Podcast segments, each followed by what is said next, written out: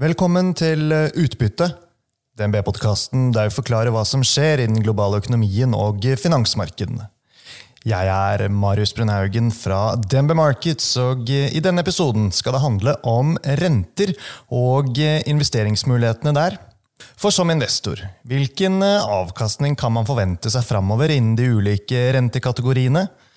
Hvordan bør man posisjonere seg, og hva bør man ha vurdert før man investerer? Tidligere denne uken inviterte vi DNB-kunder til et direktesendt webinar med Svein Aage Aanes, som leder av renteforvaltningen I DNB Asset Management, og Orlandeå Kjernrø, som kreditstrategen her I DNB Markets. Der tok de for seg disse tingene og svarte på spørsmål fra investorene som fulgte livesendingen. Og nå skal du få høre opptaket, så finn fram kaffekoppen, skru opp volumet og spiss ørene. God fornøyelse, og takk for at du hører på Utbytte!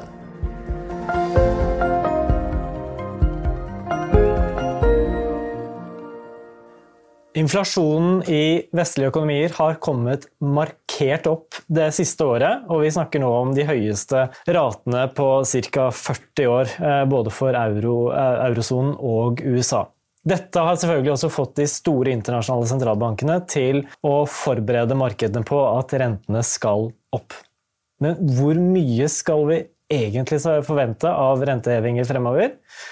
Dette begynnelsen på en ny trend, der rentene etter hvert vil drifte oppover over tid, eller det kun et kortvarig blaff? Og ikke minst, dette noe som kun gjelder de store internasjonale økonomiene, eller det også noe som treffer oss her hjemme I Norge? Med oss I dag så har vi Svein Aage Aanes, som leder for rente- og valutaområdet I DNB Asset Management. Velkommen til deg, Svein Aage. Takk for det. Veldig hyggelig å ha deg med. Ja, hyggelig å være her. Vi skal gjennom litt ulike ting I dag, og du har jo forberedt noen temaer som skal dra oss gjennom dine tanker om disse temaene her, ikke sant? Ja. Men før det så har jeg bare lyst til å si at det også en spørsmålsrunde som vi kommer inn på slutten. Så gjennom hele seansen her så det viktig at publikum stiller oss spørsmål via denne spørsmålsknappen som de har på skjermen sin. Men du har jo litt å snakke om I dag. Det mye å snakke om. Det har skjedd vesentlige ting både på inflasjons- og renteområdet over de siste årene nå. Og det jo interessant da å ta en fot I bakken kanskje og se hvor vi står. Det jo det I hvert fall to områder eller to måter man kan vinkle dette. Det ene jo å tenke I retning av utfallsrom, altså hvilke rentenivåer kan vi vente å se. Og I den forbindelse så kan det jo være interessant å ta et kikk bakover og se på hva som har skjedd og hva som har brakt oss til de lave rentenivåene vi nå har blitt vant til, la oss si, over de siste 10 årene. Så det jo den ene biten. Og det noe I det bildet som kan være I ferd med å forandre seg? Og det det jo kanskje? Kanskje. Det jo noe av det vi skal diskutere. Ja. Og så det andre elementet jo mer den sykliske komponenten. Altså hvor man innenfor vekst, for så vidt vekst-inflasjonssykel. Det jo også viktig for å danne seg en oppfatning av hvor I dette litt større utfallsrommet vi og hvordan det mer korte til mellomlangsiktige bildet kan se ut da. Før du begynner så har jeg bare ett spørsmål til deg. Ja. For nå vet vi jo at rentevolatiliteten, altså svingningene I rentemarkedene så langt I 2022, har vært ganske stor. Ja. Vi hadde jo mye volatilitet I mars 2020 også, men før det så det lenge siden vi har sett tilsvarende store bevegelser I rentemarkedene. Korrekt. Dette noe som gjør hverdagen din vanskeligere, eller og hvordan det du forholder deg til den type store bevegelser sånn I det daglige? Den gjør jo I hvert fall hverdagen mer interessant. Det kan man I hvert fall si da. Du kan si at, jeg vil jo si at I vår forvaltning så jo rente og rentenivåer en viktig bestanddel, men jeg vil jo på mange måter si at kreditt og kredittmarginer vel så viktige. Mye av vår forvaltning jo innrettet på å etter beste evne å lage det man kan kalle effektive porteføljer. Porteføljer som har god løpende avkastning og som ruller effektivt på rentekurvene. Så mye arbeid går jo inn mot dette med kreditt, men det klart renter og rentenivåer gir også avkastningsmuligheter. Og ikke minst så gir det jo input till kunderna våra då, till att göra olika former för skift mellan olika produkter och typer av portföljer. Och så är det väl kanske inte någon hemlighet att med de lave rentenivåene som vi har haft de siste årene, og også lave kredittpåslagene som vi også har haft spesielt siden mars 2020, så er det vel mange som ønsker også at det skal komme litt opp, fordi det gir bedre beskyttelse. Ja da, og så er det jo selvfølgelig da et spørsmål om hvilken virksomhet du driver innenfor. Sant? For mange investorer så er det jo realrentene som er viktige. Det er de som skaper avkastning over tid, og i så måte så er en renteoppgang drevet av inflasjon er jo ikke noe som gir så mye bedre utsikter. Da. Derimot for andre typer kunder, pensjonskasser og livselskaper og sånn, som har typisk for eksempel rentegarantier i nominelle termer, så vil jo renteoppgang av hvilken som helst art være et gode. Absolutt. Men vær så god. Ja, jeg tenkte jeg skulle bare snakke litt først om dette med utfallsrommet, hvordan vi kommet dit vi Altså, det jo interessant å observere hvis du ser på, la oss ta hvordan en sentralbank tenker. De setter jo en styringsrente som enten da skal stramme inn eller stimulere økonomien. Og når de gjør det, så tar de utgangspunkt i en eller annen oppfatning som sentralbanken har om hvilken rente som normal for økonomien, som gir en normal ressursutnyttelse. Og hvis man ser på det bildet, så er det jo interessant å merke seg at vår egen sentralbank for eksempel har jo i nyere tid, over september i fjor, så uttalte Øystein Olsen at den nøytrale styringsrenten for Norge 1,7%. Hvis man sammenligner det nivået mot det man så for noen 10 år siden, så det et helt annet nivå. Tilsvarende for den amerikanske sentralbanken, som da sier at de oppfatter at den nøytrale styringsrenten 2,5. Så det jo da det nivået som sentralbankene per i dag oppfatter at deres styringsrente skal ligge og svinge rundt.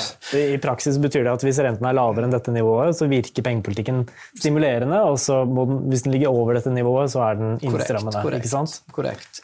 Og hvis man da ser litt på det litt langsiktige bildet for nominelle renter, 10-årsrenter i ulike land, så har det jo vært et dramatisk fall fra det vi hadde på 80-tallet, via rentenivåer på rundt 4-6% på tidlig 2000-tall, og ned mot de nivåene vi har hatt i siste snart 10 årene, som ligger pluss minus 2%.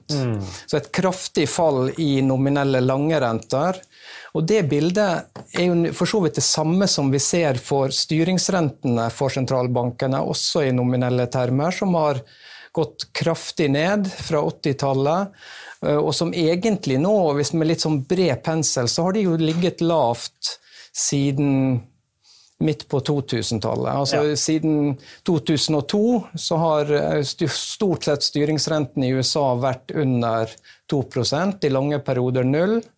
Den var oppe i 2,5 var 5 før finanskrisen og 2,5 i 2019. Tilsvarende for Norges Bank, så har jo faktisk styringsrenten i Norge har ikke vært over 2% siden finanskrisen, med unntak av en liten periode i 2011, da vi vel nådde 2,25. Før vi visste at eurozonen faktisk var i problemer, så hadde vi en kort periode. Riktig. Sånn, ellers har vi vært på 2 og under. Så kommer jeg stille spørsmålet, hva det som ligger bak det? Var det det at sentralbankene grep fatt i den voldsomme inflasjonen på 70- og 80-tallet og fikk ned inflasjonen? Ja, så det var jo en viktig bidragsyter på 80-tallet og tidlig 90-tall, frem til rundt midten av 90-tallet. Etter det så har jo inflasjonen faktisk vært lav og stabil inntil ganske nylig. Ja. Sånn, der inflasjonen har skutt opp, noe vi skal komme tilbake til. Men det jo sånn at inflasjonen for eksempel i USA har ligget rundt 2% siden 1995. Ja. Så var det nok sånn i de første årene etter at man nådde 2%, så stolte ikke markedet og markedsaktørene på at det hadde man friskt i minne det som skjedde på 70- og 80-tallet, og man krevde sikkert en inflasjonsrisikopremie i lange renter. Og så etter hvert som man da over de siste 25 årene har vent seg til at inflasjonen ligger rundt disse 2%, så har sannsynligvis den premien blitt mindre og mindre og vært med på å dra ned de lange rentene. Og det ble jo, i hvert fall på 2000-tallet, så ble det en slags oppfatning om at man hadde beseiret inflasjonen. inflationen var ikke lenger et problem. Man hadde ja, og så vi kommer tilbake til det. Man kan fortsatt si at den oppfatningen rådende, da, selv med de tallene man ser nå. Jeg kommer litt tilbake til det. Jeg er helt enig med det. Hvis man da ser på hva som faktisk har drevet den største komponenten av rentenedgangen de siste 20-25 årene, er jo faktisk realrentene. Mm. Det er realrentene som har falt med... Tar den globale realrente, da, så har den falt med drøye 4% siden siste halvdel av 90-tallet frem til nå. Og de realrentene man ser nå er jo veldig tett på, lange realrenter er tett på null. Så det er jo den virkelig store driveren. Og der og hva er det betyr for folk som ikke følger dette så tett? Altså, hvis du tar en nominell rente, sant, så er jo det delvis er det en betaling for å låne ut penger, og delvis er det en kompensasjon for inflasjon og inflasjonsrisiko. Så det man kan si er at, gitt at man har hatt en oppfatning av at inflasjonen er stabil rundt 2%, og så har man da hatt en realrentekompensasjon, altså I reelle termer da, som har vært rundt null, så henger jo det for så vidt på greip med en langrente som har svingt rundt 2% over en relativt lang periode nå. Men det jo også et uttrykk for at et syne på den underliggende veksten I økonomien har vært fallende og blitt etter hvert... Ja, og så det en del faktorer som har vært diskutert som drivere for dette her da, sant? Og da har du... altså Man kan jo argumentere, hvis du har en sånn klassisk vekstmodell, så skal jo realrenten over tid være, eller en nøytral realrente skal henge sammen med summen av veksten I arbeidsstyrken og produktivitetsveksten, pluss kanskje noe som har med spareadferd å gjøre. Ja. Og da kan man se på de faktorene. Sant? Det klart at veksten I arbeidsstyrken har kommet kraftig ned. Den var kanskje 1,5-2% I vestlige økonomier på 80, tidlig 90-tall. Nå den dratt seg mot null, og for en del områder, for eksempel Tyskland, så det negativ. Så det en betydelig endring I den potensielle veksten, eller trendveksten. I tillegg så har jo produktivitetsveksten vært veldig svak, egentlig, siden finanskrisen, av grunner som man ikke helt vet. Sant? Men begge de faktorene har jo ført til at hvis du ser på estimatet for trendvekst, eller potensiell vekst, I verdensøkonomien eller I enkeltøkonomier, så har jo den dratt seg kraftig ned fra det nivået vi hadde på 80- og 90-tallet. Og det skal jo for så vidt også dra I retning av lavere realrenter. Absolutt, men kanskje ikke negative realrenter. Det jo et spørsmål. Altså, hvis du har en halv prosent vekst I produktiviteten og minus en halv I arbeidsstyrken, så det jo tett på null. Sant? Ja. Det ikke gitt at Japan skal ha så høye realrenter, for eksempel. Nei. Når du ser på en økonomi som kanskje har en tredjedel av befolkningen, altså hvis du måler 2000 mot 2001, så står det igjen med en tredjedel av befolkningen der fremme. Sant?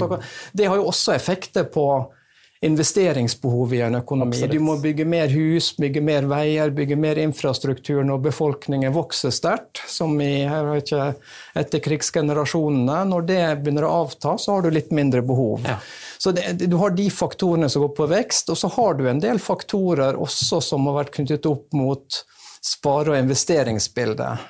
Og da har du sånne forhold som økning I sparing, som delvis kommer fra store spareoverskudd I fremvoksende økonomier. Stor ulikhet. Og der har de usikre finansmarkeder, og pengene blir resirkulert inn I vestlige økonomier. Ja. Og så har du dette med inntektsfordeling, der de som har høyere inntekt og høyere formue har en vesentlig høyere sparerate enn de som lenger nede. Så det to faktorer. Og så har du pekt på noen faktorer som tilsier at investeringsbehovet i reelle termer har falt, og kanskje den viktigste av det jo at prisen på kapitalvarer har sannsynligvis mer enn halvert seg siden 1980. Sant? Kapitalvarer varer. Hvis du måler det mot en prisindeks som også inneholder tjenester, så har det relative prisfallet vært stort, noe som betyr at du trenger å bruke en mindre andel av verdiskapningen til investering. Så sannsynligvis har du fått mer sparing, mindre investering, lavere realrente som klarerer det markedet. Nettopp.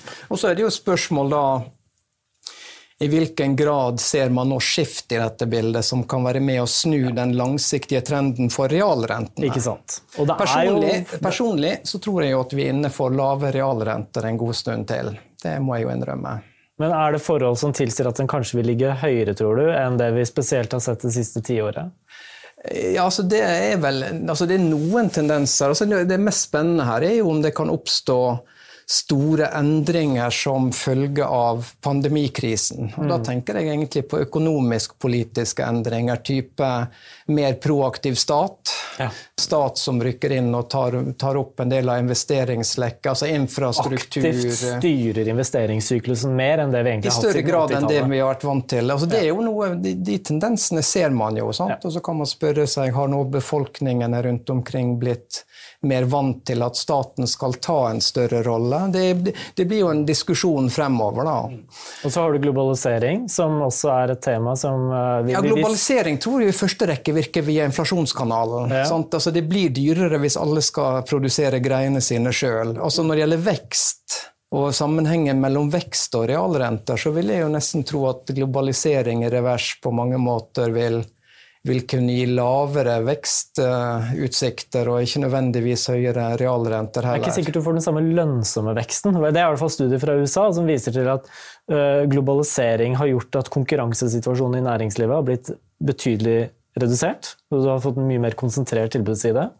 Og når du har færre aktører, færre dårlige aktører, så blir også da investeringsbehovet samlet sett for økonomien redusert. Og når du da får mindre konkurranse på tvers av landegrenser, så gör det att mindre lönsamma enheter faktiskt klarar att överleva än det vi har varit vant till, speciellt på 2000-talet. Jo då, jag ser det poängen. Så du får en BNP-växt, men det är inte säkert du får den samma de samme overskuddene samlet sett i næringslivet. Nej, och det vill ju då kunna alltså igen så vill jag tro alltså det vill ju kunna gå på för exempel på fördelning mellan BNP på arbetskraft och kapital, högre lönsväxt, lavere kapitalavkastning. Ja. Jag tror det vi i alla fall kan bli eniga om ganska fort är att globalisering i revers vill sannsynligvis inte vara bra för aktiemarknaden. Det tror jag vi kan skriva på. Ja. Och så tror jag också så ser spörsmålet vilka effekter som blir störst, sant? Fordi jag tror ju också att globalisering i revers vill ge lavere potensiell vekst og trendvekst, som da i seg selv ikke positivt for realrenter. Så det blir litt sånn, du deriverer en funksjon, og så har du to effekter, og så kan du få ut det resultatet du vil. Nettopp. Men det som er svaret er at vi vet ikke. Nei, om 20 år så får vi vite det. Ja. Men vi står nok ved noen sånne veiskiller her for en del strukturelle trender, at vi kanskje begynner å se nye retninger spille seg ut. Ja, og jeg synes det mest interessante i den sammenhengen er jo den inflasjonsdiskusjonen vi helt garantert skal ha nå etter hvert. Absolutt. Men bare veldig kort om det sykliske bildet. Altså her vi står nå ved starten av 2022, så er jo bildet som, la oss ta utgangspunkt i vad centralbankerna säger. Det har en väldigt stark tendens att vara ganska överlappande med det konsensus av ekonomer säger. Och bildet då är ju att det är hög växt i 2022. Snackar du om plus minus 4%, enten du ser på USA, Europa eller Norge. Och så en avtagande växt in i 2023, 2024. Och för norsk ekonomi så har ju ändå Norges Bank en relativt svag växtprognos för 2024 på 1%, som är gått under trendväxt. Ja. Tillsvarande ska inflationen vara hög i år. Och så säger centralbanken lite sånn som de måste si, att de menar att detta ska de få kontroll över och att inflationen i 2023 och 2024 ska vara runt dessa 2%. Och det är ju intressant, sant? För det bildet vi ser på inflationen är ju inflationstal på 5% plus, avhängig av vilka indikatorer du ser på. Da. Men om du ser på det som centralbankerna ser på runt omkring, så USA för exempel ser det runt 5, Europa ikke fullt så høyt når du ser på den. Men, eller kjerneinflasjonen i Europa 2,5, men hvis du ser på totalen så er den opp på 5. Samme som Norge, der er vi over 5 på topp, eller vi er høyt på topp, og så er vi på, siste tal var vel 1,3 på kjerne. Sant? Men det som også er fellesnevneren for særlig de to store, altså ECB og Fed, er at begge to nå peker på at du har en bredde på oppgangen i inflasjonen, som du tidligere ikke så under pandemien. Og du har sektorer som egentlig ikke er berørt av flaskehalser i det hele tatt, som nå har en unormalt høy prisvekst. Enig. Og det reagerer de på ved å indikere at de skal gjøre noe med renten. Sant? Altså i USA så har man vel repriset fra å ikke vente noen rentehevinger i 2022 til nå, hvis man holder seg til 0,25 per stykk, så er det vel 6 nå kanskje for 2022. 6 hevinger i år, ja. Så det er en ganske kraftig reprising, som da er understøttet av centralbanken, og så sier vel de da implicit at når vi nå reagerer på det inflasjonsbildet vi ser, så tror vi fortsatt att vi ska klara att kontrollera det och därmed så lagar de då estimater som pekar nedover fram mot 2023 och 2024. Och igen så är det ju sån hvis man ser på konsensus så är de väldigt eniga med centralbanken sånt. Det ska inflationen ta USA då ska ligga ganska högt I de närmaste månaderna så ska den börja träcka ned över sommaren fram mot ett nivå vid årsslutt på plus minus 3% då. Så både centralbanken och analytikerna generellt tegnar upp ett bilde som är preget av att allt ska gå bra. Allt ska gå bra vet jag inte men för att inflationen ska komma ner då, sant? Och det delvis är ju det en effekt av att när du kommer ut över i år så möter du ju väldigt höga inflationstal från I fjol sånt så du får en slags baseffekt där du måste ha någon impuls genom mangel på riktig typ av arbetskraft, problemer I leverandørkjeder och så vidare sånt. Så det är klart att när du då möter inflationstal från I fjol på 4 och 5% så är det lite vanskeligare att få inflation ytterligare upp än när du I fjol mötte inflationstal på 0,5 og 1 efter pandemien. Ja. Så du har någon såna baseffekter som talar för att inflationen skall nå ned från de nivåerna du har idag. Mm. Men så blir det ju väldigt spännande nå utöver vårparten och se om det faktiska inflationsbildet vill likna på det som konsensus tror nå eller om du fortsatt vill ligga högre. Ja. Det man kan se I hvert fall tillbaka till det vi snackat om tidigare med markedets tro på centralbanken och sånt, det är ju att det man har sett av reprising av amerikansk centralbank, alltså dessa 6 rentehevingene, det har ju nå I första omgång, vi ser på längre räntor så har det I första omgång slått ut I en något högre realränta, men däremot markedet har foreløpig I hvert fall varit villig till att si att når centralbanken lener sig fremover och gör något med detta så tror vi att de kommer att klara det. För hvis du ser på langsiktig inflation som faktiskt är ett handlat instrument I USA som man kan köpa och sälja så har det faktiskt kommit ned en god del. Och ligger på runt en 2%. Det ligger lika I överkant av 2 där det omtrent där det plejer att ligga. Ja. Så det implicit kan läsa ut av det är att som du sa I sted, ja, markedet säger att centralbanken kommer att höja räntan. Vi är villiga att prisa det in I räntekurvan, men det kommer det att de idag gör det och gör dessa tilltagen gör att inflationen på sikt kommer till att inte ta av och därmed så låter de långa räntorna om inte ligger I ro så I alla fall ligger väldigt mycket roligare än de kortare räntorna. Mm. Det är en slags tro på att dessa 6 hevingarna vill vara nog. Ja, plus lite grann I 2023. Ja. Lite grann 6, 7, 8 alltså det man priser nu är väl att styringsräntan ska till 2 I USA. Ja, 1,75-1,80 cirka på USA. Det har kommit lite ner de sista dagarna på Ryssland, men det var runt 2 för några dagar sedan.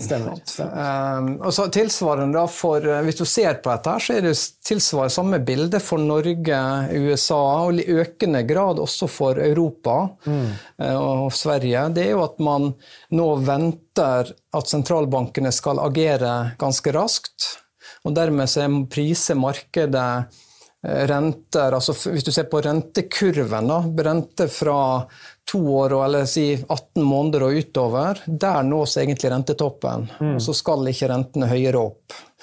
I Norge så är det prismarknaden en styringsrente på runt 2. Väldigt bred pensel, kan gott säkert lägga på någon tid eller där. Men och när du når det nivået som man då når om 15-18 månader så stoppar det. Jeg synes jo det interessant å se, liksom, som du viser her, disse fremtidsrentene som da topper ut på nivåer som ganske sammenlignbare med det vi har sett det siste 10 året. Det riktig. Men så har du da, I hvert fall for tiden, et mye bedre momentum I økonomien, et kjempesterk vekst I økonomien. Men igjen da, I 2022, så tror man da at det momentumet skal avta I 2023 og 2024. Så man kan jo stille seg spørsmål, la oss si at Norges Bank, da, hvis du ser på hva Norges Bank Altså nå ligger jo de 2% ligger jo priset inne I rentene, sant? Så rente med 2, 3, 4, 5 års løpetid som typisk går inn I vår obligasjonsfond, de har den renteuppgangen priset inn. Ja. Och så är ju spörsmålet då låt oss se att ta ett tankeexperiment. Norges Bank det fina med ekonomi är att ingen vet så alla uppfattningar är valida och giltiga. Det är en meget uprecis vetenskap, men låt oss ta som utgångspunkt att Norges Bank har rett I sine vekstprognoser. Veksten I år blir opp under 4, neste år blir 2, kanskje blir glem det, men jeg sier rundt 2, og så 1 I 2024. Ja. Hvis de da har hevet renten med, det prises nå 6 rentehevinger på de neste 5 møtene, hvis man bare tar hovedmøter, ja. Da har du nådd dette nivået på 2. Ja. Og da vi også, hvis de gjør dette på de 5 møtene, så vi jo ute på vårparten frem mot sommeren 2023. Mm. Hvis du da står der, og Norges Bank fortsatt tror at veksten I 2024 1%, vil det da være opportunt å nødvendigvis dra til så mye mer? Det jo det spørsmålet vi stiller oss, og det jo derfor vi også har I porteføljene våre og egentlig har sagt litt at vi tror egentlig faktisk at det begynner å bli ganske bra priset vid denne sykelen til Norges Bank. Ja. Men det gjenstår jo å se da, men vi har I hvert fall vært villige til, og vi har økt renterisikoen noe, men vi har ikke valgt å gjøre det vi kaller å gå lang renterisiko eller durasjon, for det har vært såpass mye moment I rentene hittil I år. Mm. Men det jo noe vi kanskje må vurdere, da. Men vi har lyst til å se, å se litt rundt dette inflasjonsbildet I USA spesielt. Da. For det klart at USA jo veldig retningsgivende for renter overalt. Sant? Definitivt. Selv om du ser jo nästan att norska och amerikanska långa renter, de går som hand I hand. Ja, för långa renter så det ju har det ligget smäck upp av varandra sedan finanskrisen, sedan pandemikrisen. Mm. Det är klart den kortare delen av den norska räntekurvan har ju mycket större inslag av Norges Bank, norske særnorske forhold, men skal jo det sies at det har jo vært ganske brukbar sammenheng eller korrelasjon der også de siste 10 årene. Da. Ja, nettopp. Så det klart at skjer det noe stort med hele renteregimet globalt, så kan det jo være noe vi også får smake på da. Det ikke umulig. Nei. Skal vi hoppe over til spørsmål? La oss gjøre det. Det jeg tror det kommet igjen en del, skjønner du? Vi begynner på toppen. På kort sikt synes alle å være enige om at vi får en kraftig renteøkning, og at vi nå midt inne I den. Vil dette vedvare? Skal du prøve det?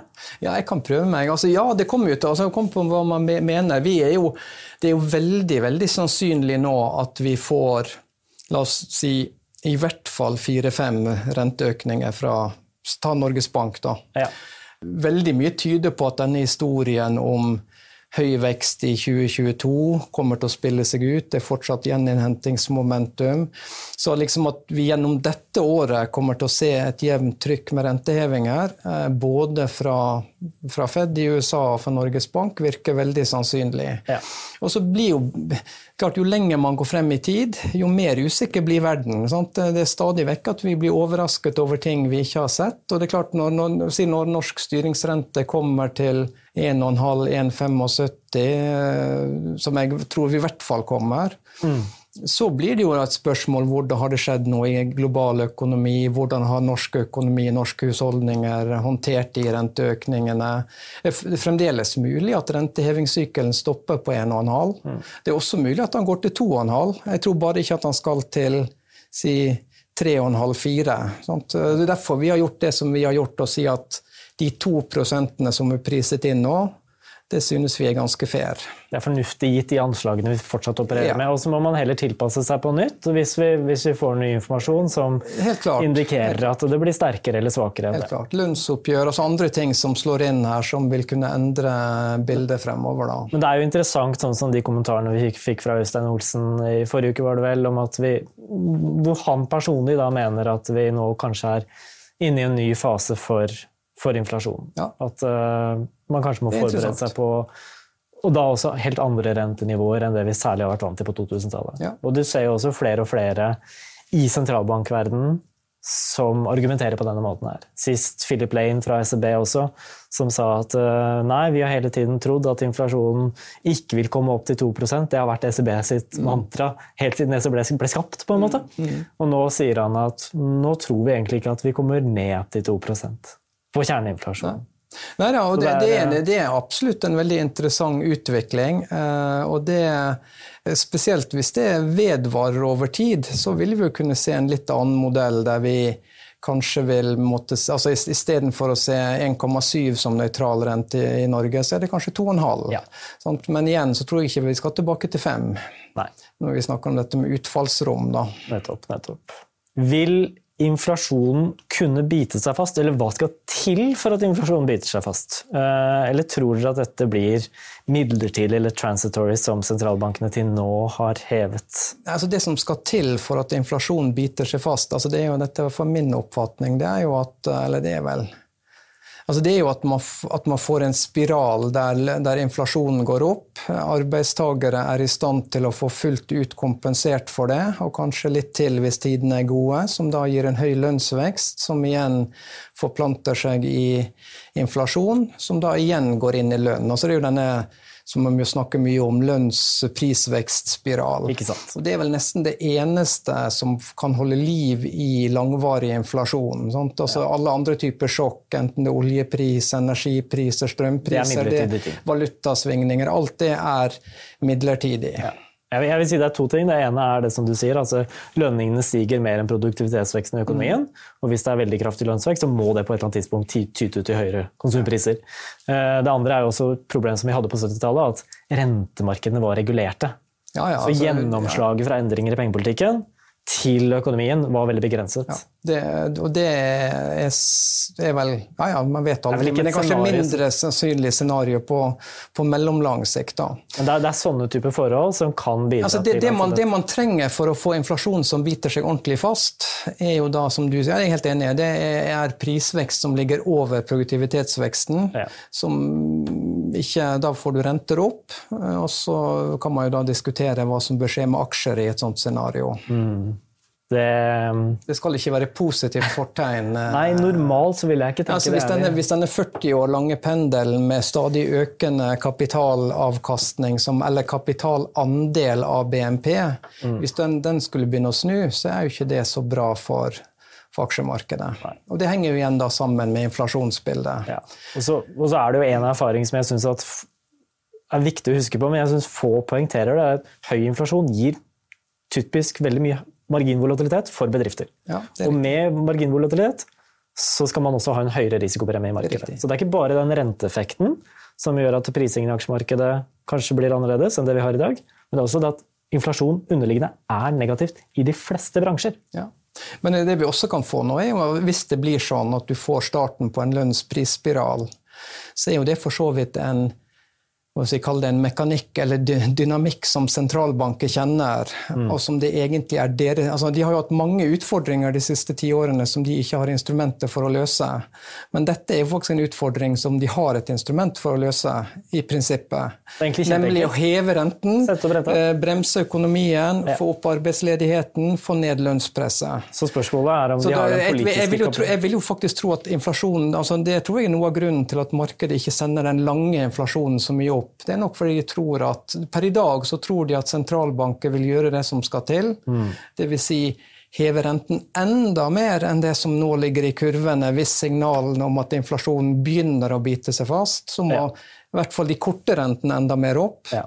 Men da kan du fremdeles ha lange renter som stiger mye mindre, og du kan til og med ha rentekurver som inverterer, som vi kaller det, der de lange rentene blir lavere enn de korte rentene. Ja. For det man begynner å prise da, jo en sentralbank, du begynner å prise sentralbankrenten I USA til 4, men så begynner også markedet å vente at det kommer til å føre til en resesjon.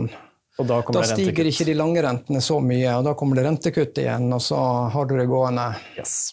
Vi går videre, og dette noe som jeg synes jeg liker å snakke om, og dere enige I dette synet basert på slik markedet ser ut nå? Og så det 3 påstander. Okay. Altså, dere rimelig sikre på høyere rente på kort sikt? Og det kan vi vel si at vi Vi rimelig sikre på det? I hvert fall at vi skal følge den banen. Så det spørsmålet om noen renter det jo priset inn at den styringsrenten skal opp. Det betyr ikke at en 3-årsrente skal opp, nødvendigvis. Nettopp. Og påstand 2, dere rimelig sikre på press mot lavere renter på lang sikt, det vet jeg ikke. Og det det jeg synes så fint, fordi du jo inne på det. Altså, økonomi ikke en vitenskap. Det gjetning. Og jeg føler at desto lenger ut I tid du går, desto vanskeligere det å være sikker på noe som helst. Så jeg pleier å si at jeg har egentlig ikke peiling på noen ting. Ja, men det då är vi väl eniga. Jag pleier å innlede, vi har en disclaimer om på alla presentationerna våra, men jag pleier ofta å innlede med den också att ingen bör egentligen höra allt för nöje på det vi säger. Altså, vi prövar att fortälla goda historier och så har vi ju tro på det vi säger, men realiteten är ju att vi inte helt varken vi eller de som skal styre sentralbanker, de är öppna på att de inte vet. Altså, de gör sitt bästa innanför en usikker verden, så sån är det ju. Ja, men det är det som är så viktigt att det är den Når du får ny informasjon, så tilpasser du deg. Ja, og, det er ikke sånn at man velger i dag hvordan man skal opptre innenfor de neste 2 årene. Det er en dynamisk prosess. Det er helt korrekt. Og hvis spørsmålet var om vi er sikre på lavere rente på sikt, så er mitt svar på det nei. Men jeg må jo også innrømme at jeg er nok i den gruppen som fortsatt tror at vi er inne i en eller annen form for lavrenteregime, hvis vi sammenligner med det for eksempel vi hadde på 90-tallet.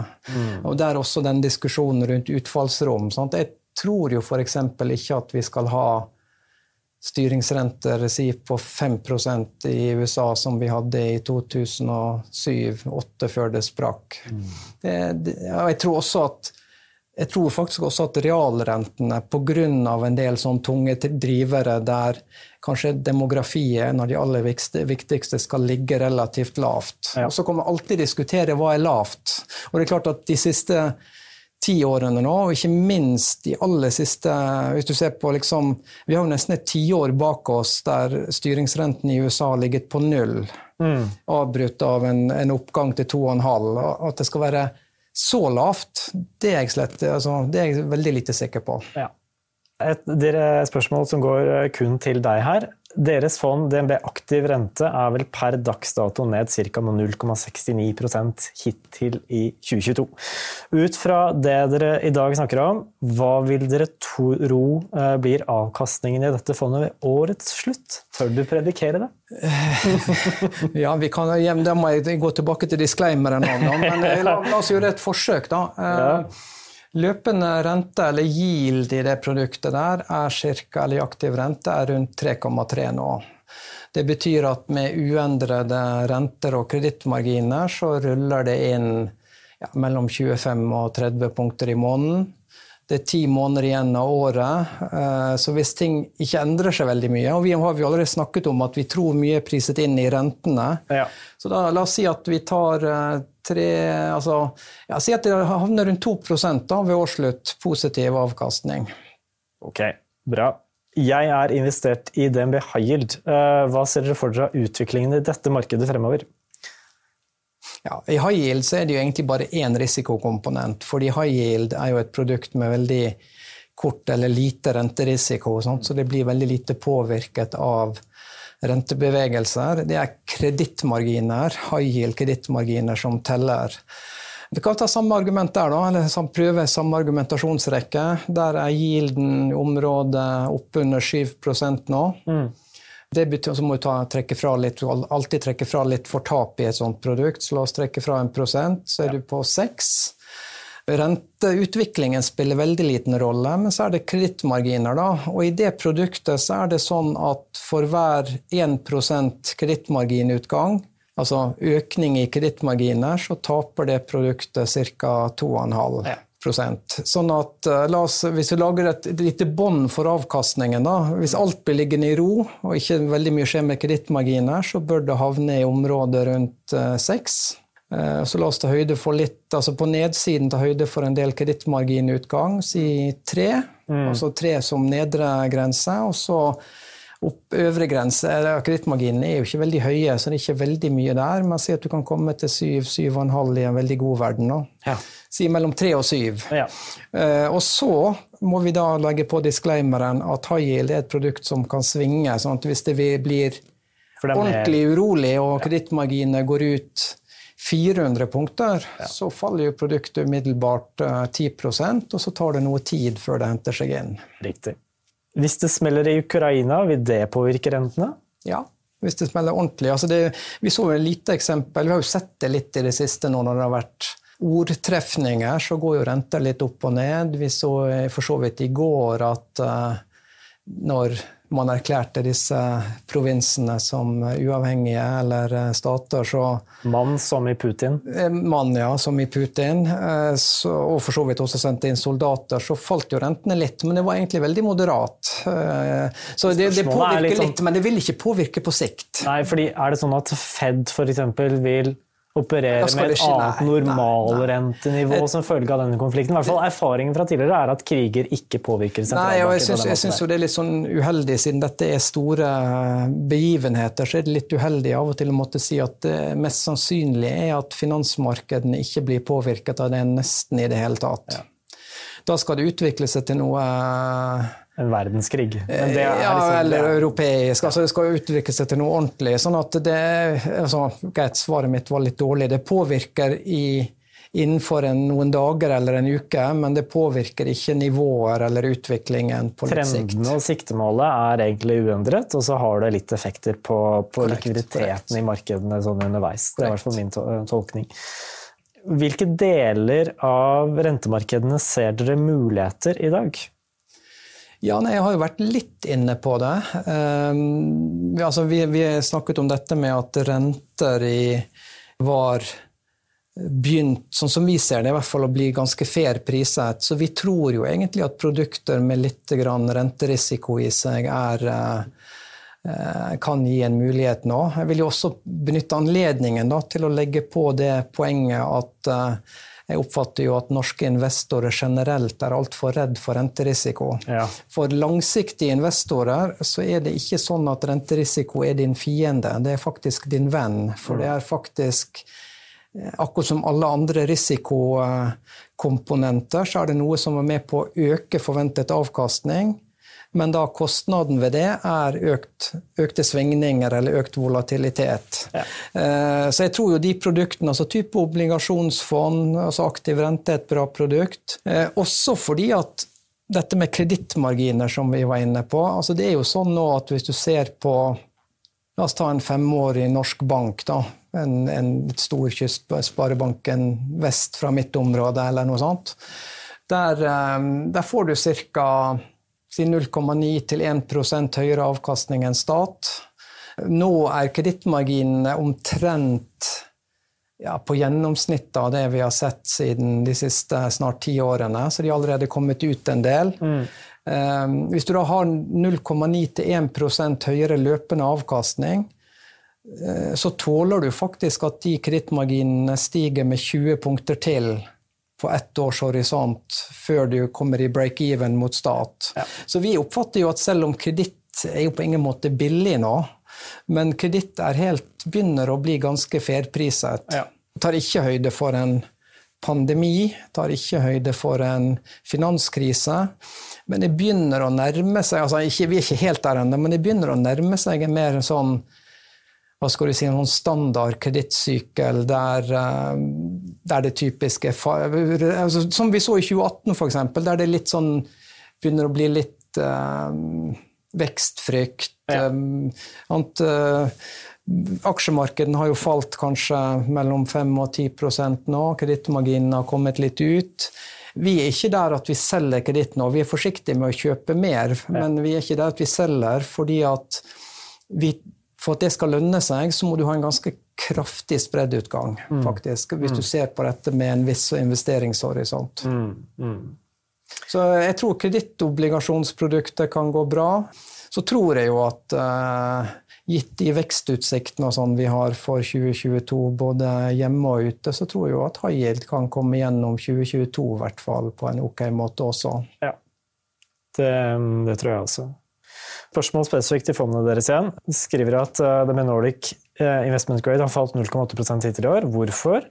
Med dagens syn på renteutviklingen tilsier at rentedurasjonen i fondene nå økes, hva med kredittdurasjonen? Så hvorfor negativ avkastning? Hvordan tilpasser dere med rentedurasjon og kredittdurasjon? Ja, negativ, og vi har jo relativt kort durasjon på det produktet, sånn at det skal ligge mellom 0 og 2 år, sånn at renteoppgangen har nok gjort litt grann, men hovedelementet der kredittmarginene som har trukket ut. Ja. Og da er vi tilbake til den diskusjonen fra i sted, sånn at det klart at med litt sånn Ukraina-uroligheter så kan kredittmarginene marginene gå enda litt mer ut på kort sikt. Ja.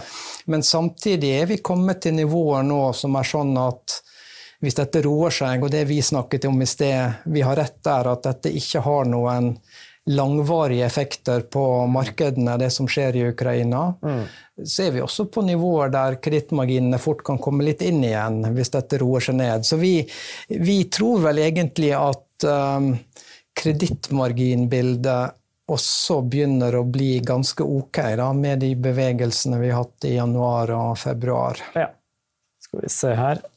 Har rentefondene deres undervektet durasjon I en lang periode, og hvordan angriper dere dette når renten på full fart opp med tanke på kjøp av fastrenteobligasjoner? Ja, det helt riktig. Fondene våre har jo ligget undervektet durasjonen en god stund, og så har vi økt durasjonen noe, altså vi har økt durasjonen fra undervekt opp mot nøytral gjennom 2021. Det var på plass før årsskiftet, så vi har ikke tjent noe ved å være kort durasjon I 2022. Da har vi vært ganske nøytral. Og vi har gjort det delvis ved å kjøpe fastrenteobligasjoner, men også delvis ved å bruke rentederivater. Da. Ja.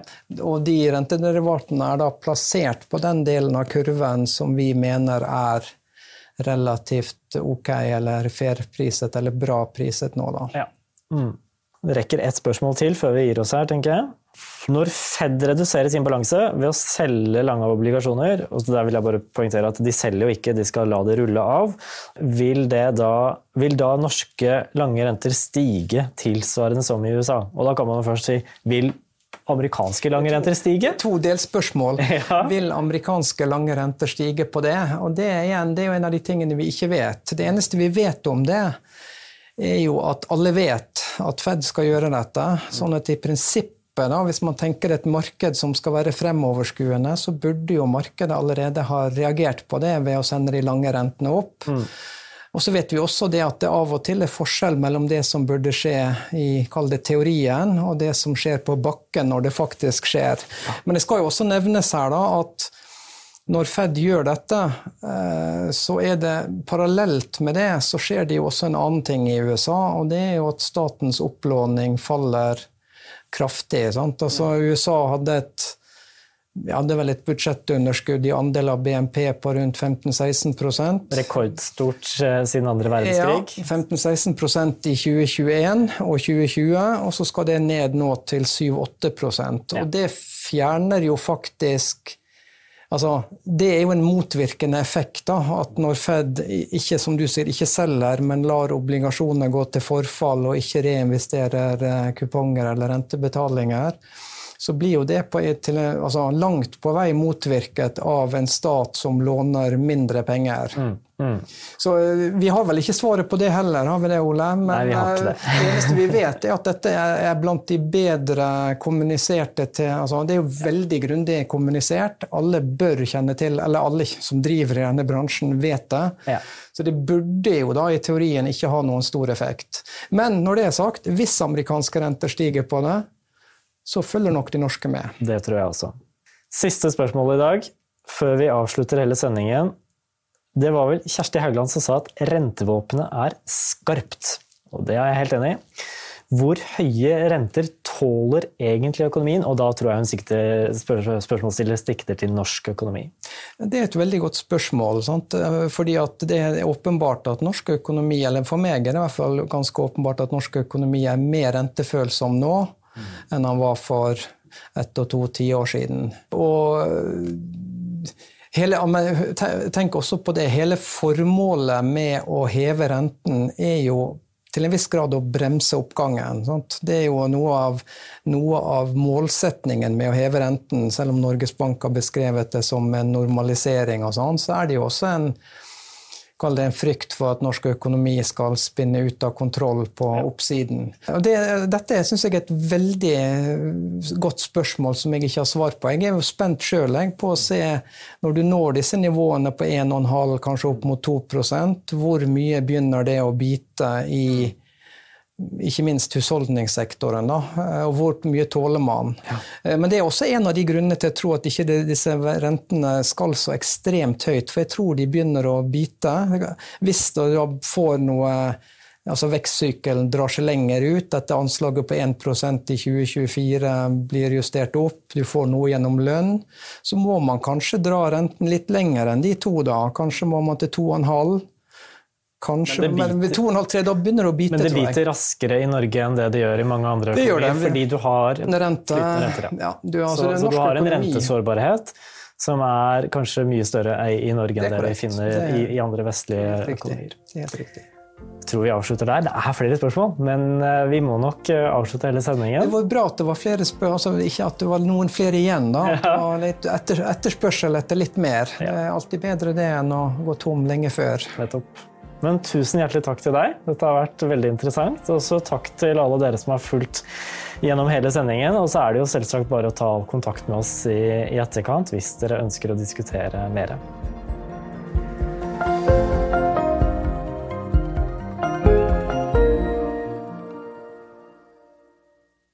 Denne podcasten og dets innhold skal anses som markedsføringsmateriell fra DNB og må ikke oppfattes som en investeringsanbefaling eller som investeringsanalyse. Innholdet skal heller ikke anses for å være investeringsrådgivning tilpasset den enkelte kundes behov.